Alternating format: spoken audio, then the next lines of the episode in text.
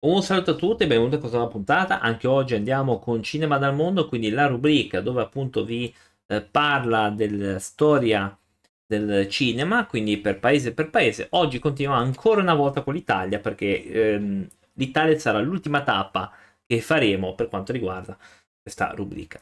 Eh, abbiamo parlato della generazione degli anni 50, dei vari registi. Oggi andiamo invece con gli anni 60 e debuttiamo con un protagonista degli anni 60 che è Pasolini, che è attento osservatore della trasformazione della società italiana eh, dal secondo dopoguerra fino ai, agli anni 60, ha suscitato forti polemiche per la vivacità del suo pensiero, in realtà anche per certe scene molto radicali nei suoi film, tant'è vero che gli hanno talmente rotto le balle in certi film mh, mm, che la censura eh, più volte gli ha bloccato i film, comunque gli ha rotto le scatole. Eh, il suo debutto è eh, L'Accattone, un film abbastanza carino.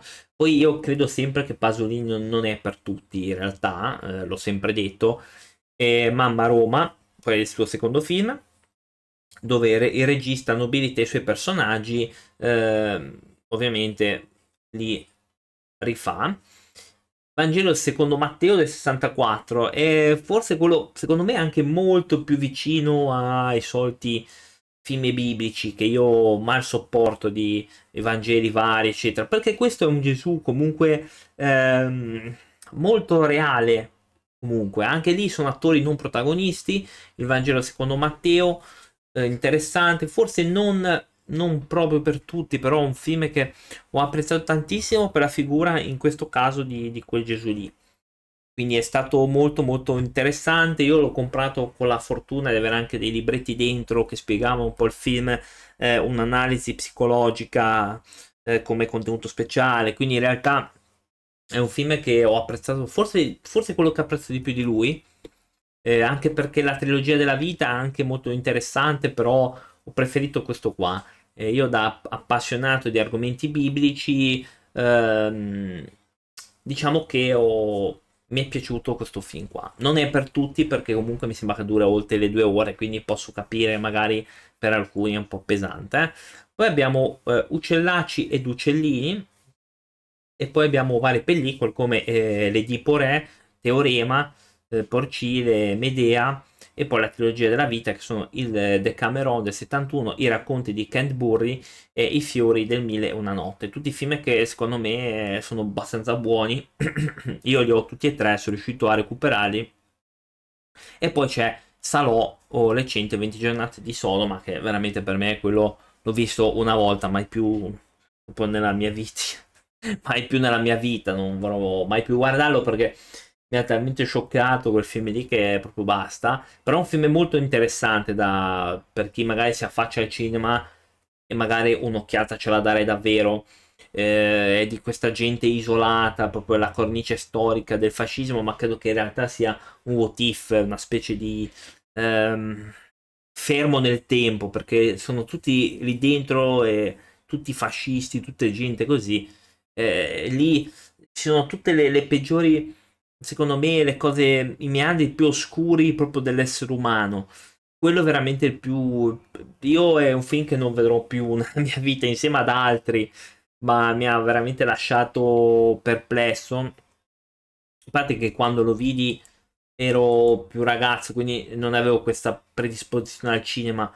Eh, però, ragazzi, eh, col senno di poi credo che non, non, non, voglio neanche più averci a che fare perché non lo so, cioè li mangiano feci, fanno insomma, diciamo che ecco, eviterò abbastanza abbastanza, però alla fine è un film che per chi ama il cinema una volta lo deve vedere, quindi eh, fatevi forza, non mangiate quel giorno lì, magari mangiate alla mattina, ve lo vedete alla sera perché potrebbe essere un bel problema. Altro regista è Valerio Zullini, con film come eh, Estate violenta, La ragazza con la valigia ehm, e Il deserto dei tartari, che è tratto dal libro eh, di Dino Buzzati, eh, molto bello. Anche questo io ho apprezzato un sacco il deserto dei tartari quando l'avevo letto a scuola.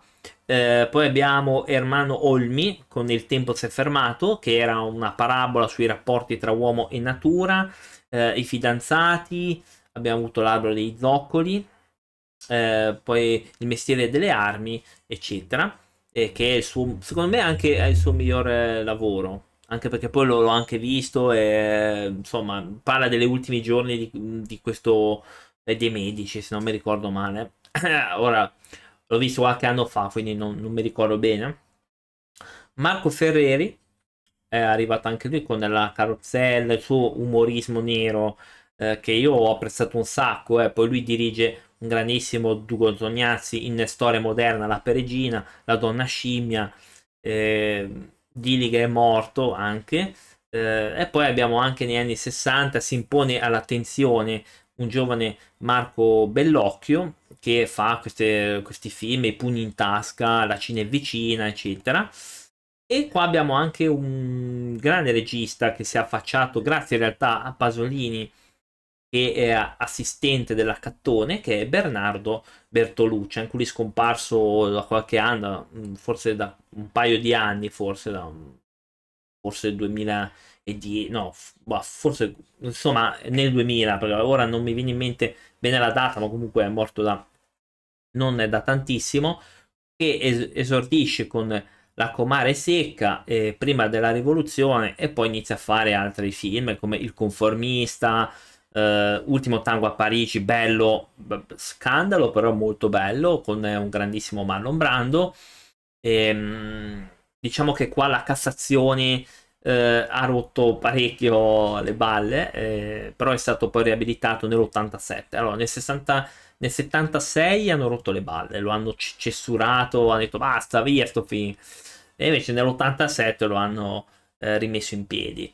E abbiamo anche un film suo che eh, è la strategia del ragno, che è una, una specie di metafisico in realtà.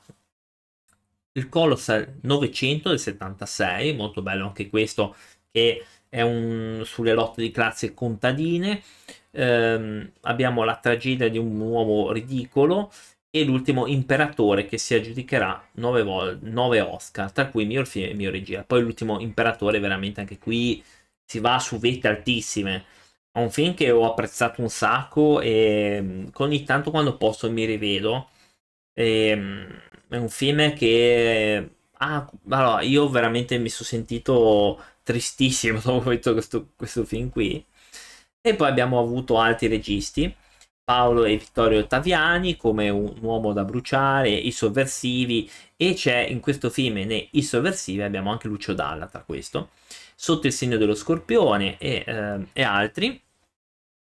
Poi c'è un allievo di Visconti, che è il regista fiorentino Franco Zeffirelli, che fa la bisbetica domata, Romeo e Giulietta e anche Liliana Cavani, che le opere di Francesco d'Assisi e il portiere di notte. Eh, tra i vari film del periodo, un significativo esempio di cinema sperimentale è rappresentato da Alberto Griffi dal film Anna, diretto assieme a Massimo Sarchielli e presentato nei maggiori festival europei del 75. Il lungometraggio è un'inedita esperienza di cinema diretto che riprende in 11 ore di girato, ridotte poi a 4, l'aberrante quotidianità di una giovane tossicodipendente incinta e senza dimora. I autori, privi di soggetto e sceneggiatura, abbandonano la telecamera a una sorta di flusso di coscienza in tempo reale.